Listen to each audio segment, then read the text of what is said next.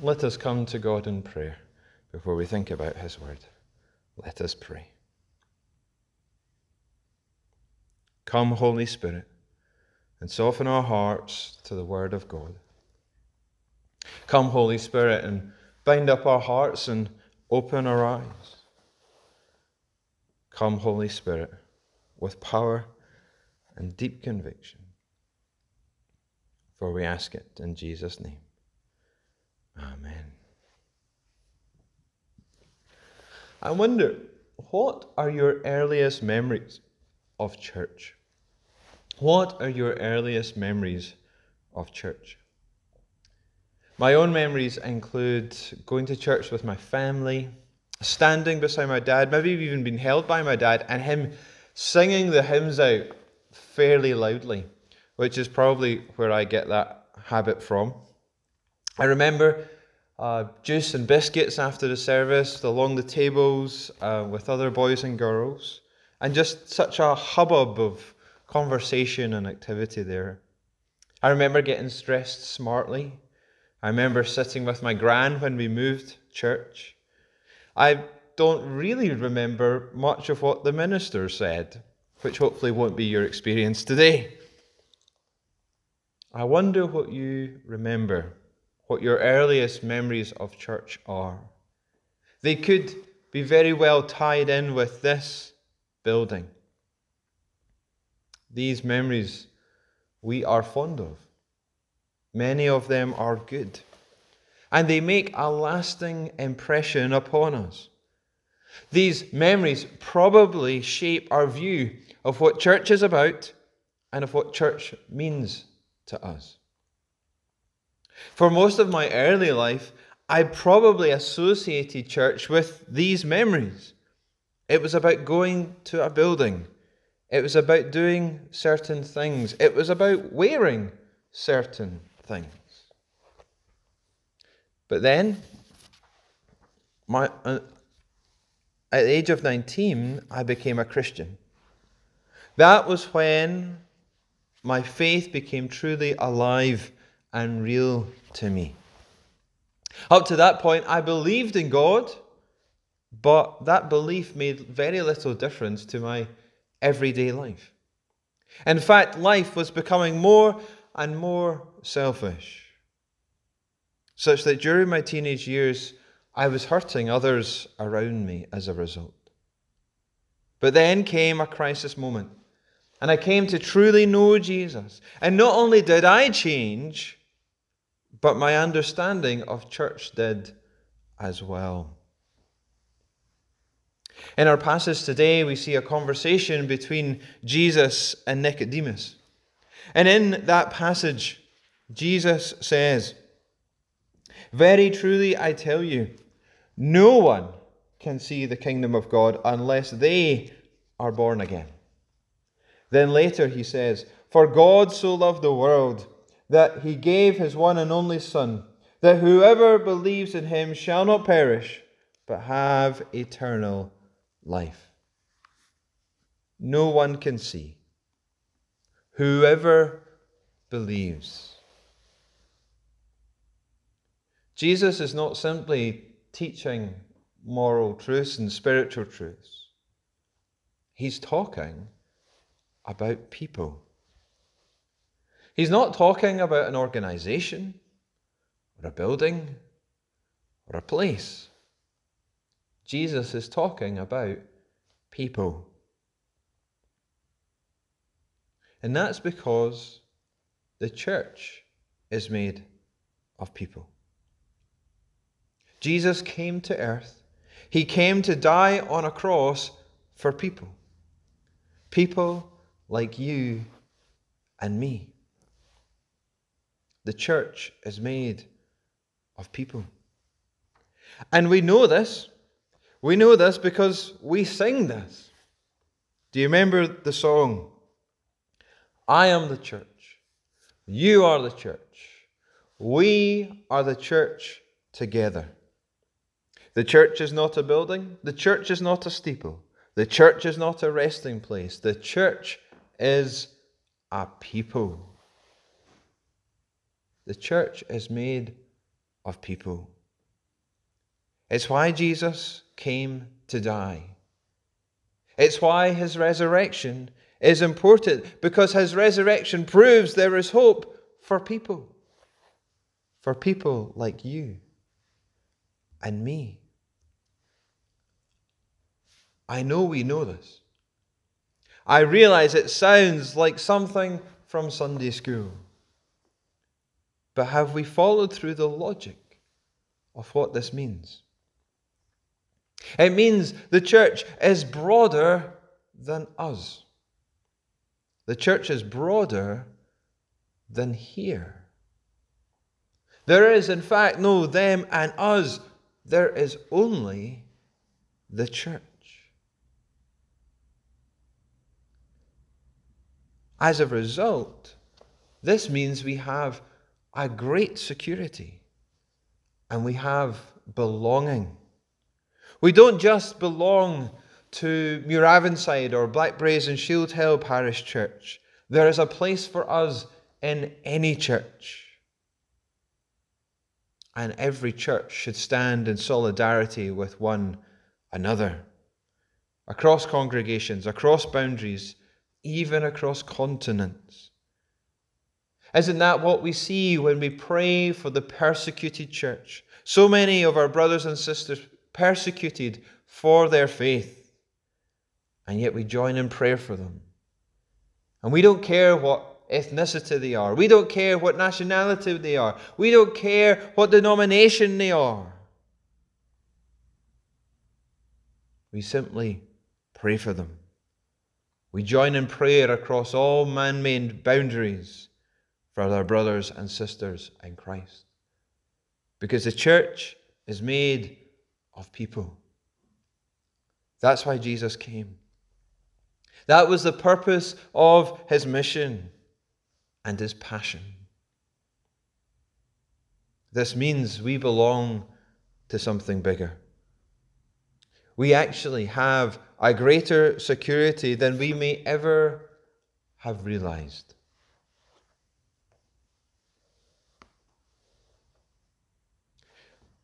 But is the church made up of just anybody? Or let me put it another way how can someone be part of the church? Do we become part of the church by attending? Do we become part of the church by giving or becoming a member? I think we probably all bring assumptions to our faith. We all do. And the same was true in Jesus' day as well. And the same was true of Nicodemus. We read of Nicodemus in verse 1. Now there was a Pharisee, a man named Nicodemus, who was a member of the Jewish ruling council. As a Pharisee, he obeyed the strictest of rules.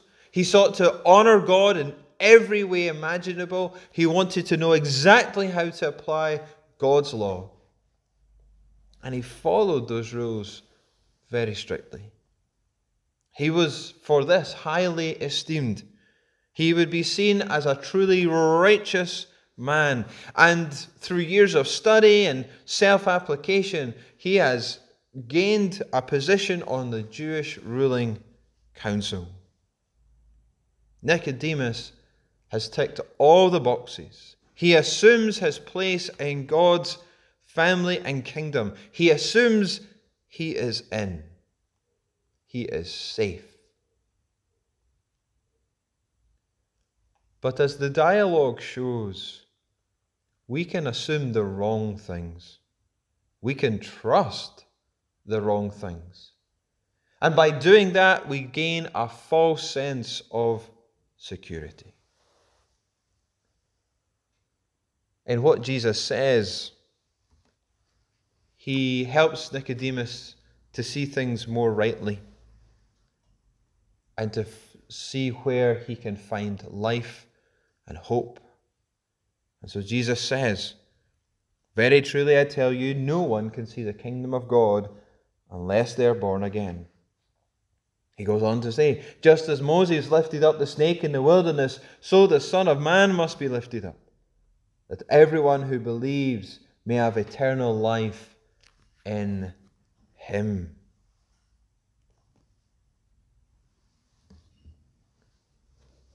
Jesus is saying that life is to be found in Him. We are to trust in Jesus. It is this that qualifies someone to be in the kingdom or not, to be in the church or not. To believe in Jesus, to trust in Jesus, is what ultimately allows us to belong or not to His church. Because the church is made of people who trust in Jesus. I wonder, friends, is that where your trust is? Or have we trusted in other things? Have we maybe trusted in the denomination? in its strength and size and its legacy? Have we trusted in the building that as long as the building's here, as long as the walls stay up and the roof is intact, everything will be okay? Have we maybe derived a false sense of security from these, just like Nicodemus? And as the future of these things that we've put our trust in seems more uncertain? Have we responded like Nicodemus does to Jesus? Twice Nicodemus says, How? How? How can this be? And maybe you're asking the same question with all the uncertainty you face because your trust is not in Jesus, it's been in something else. You've assumed the wrong things.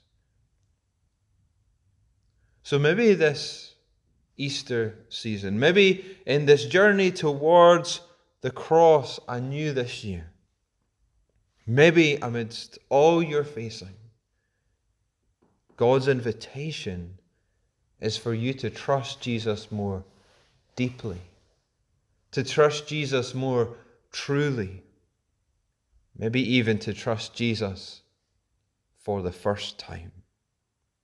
Not so that you can get your own way, not so that everything will be okay, but as you trust in Jesus, you might find a greater peace and hope and joy,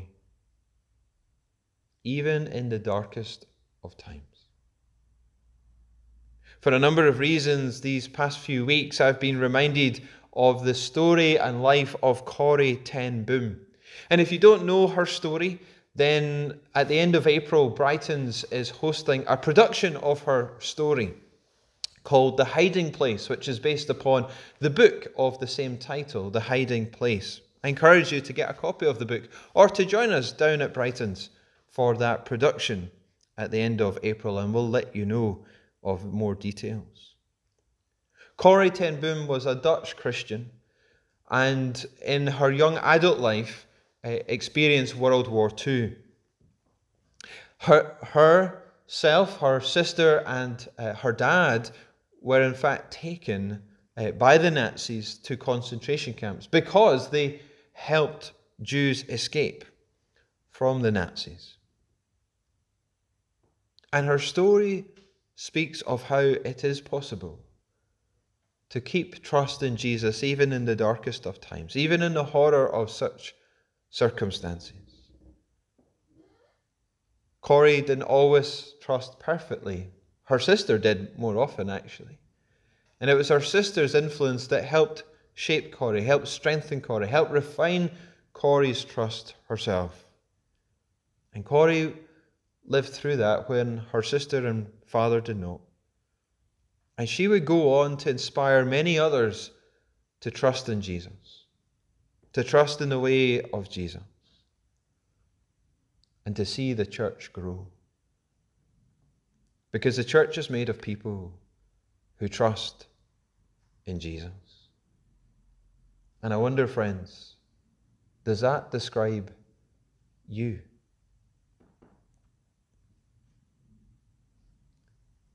But maybe you're wondering, well, what kind of trust are we talking about?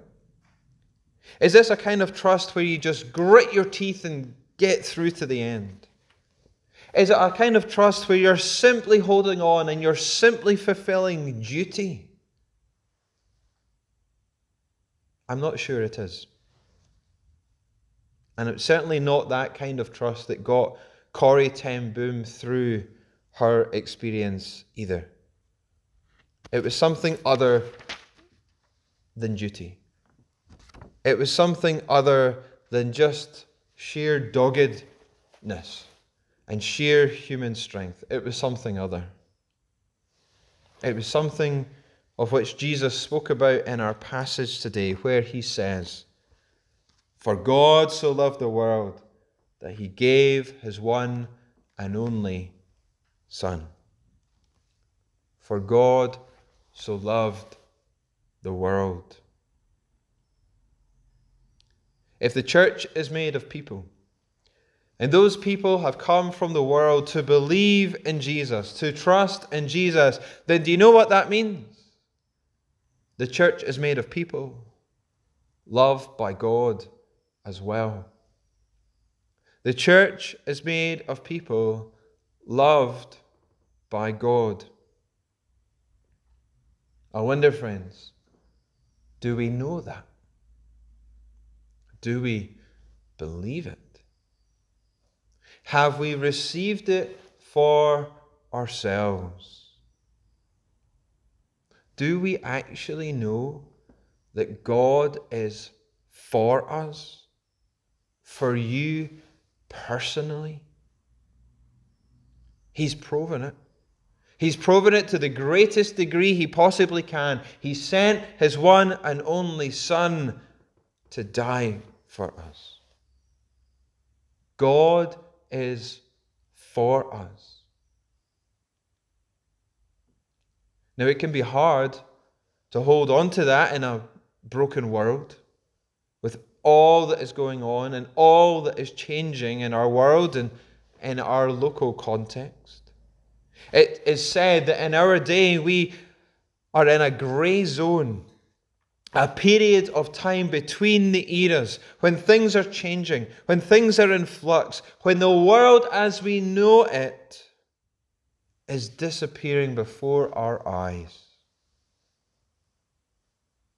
Being in that grey zone is unsettling.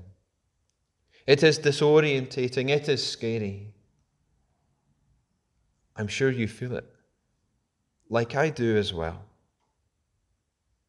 And maybe God's invitation this Easter is to perceive His love more fully and to receive His love more deeply. As we journey towards Easter together, reflecting on the cross, reflecting on the reasons that Jesus came and the purpose of his passion, may we see the love God has for us. May we see the depth and height and breadth and length of the love of God for you. Not just for the world, but for you. For you. I encourage you, please, to try and make the time between now and Easter to, to dig into God's Word, to meet with Him in prayer. Maybe you can invest some time reading through the Gospel of John. Maybe read a, a bit of a chapter a day or, or one chapter a day, whatever you feel you can manage. That through this Gospel, this Gospel where we find such truths as we've seen today, you can grow in your knowledge of God's love. You can grow in your appreciation of God's love, a love that drove Him to send his one and only Son into the world to die on a cross for you. For you. Because ultimately, that's why Jesus came. That was the purpose of his passion. It was the reason for his journey to the cross to have a church. A church made of people. A group of people who trust in him and know the love of God. May we be such a people. Now and all our days, come what may. I pray it may be so. Amen.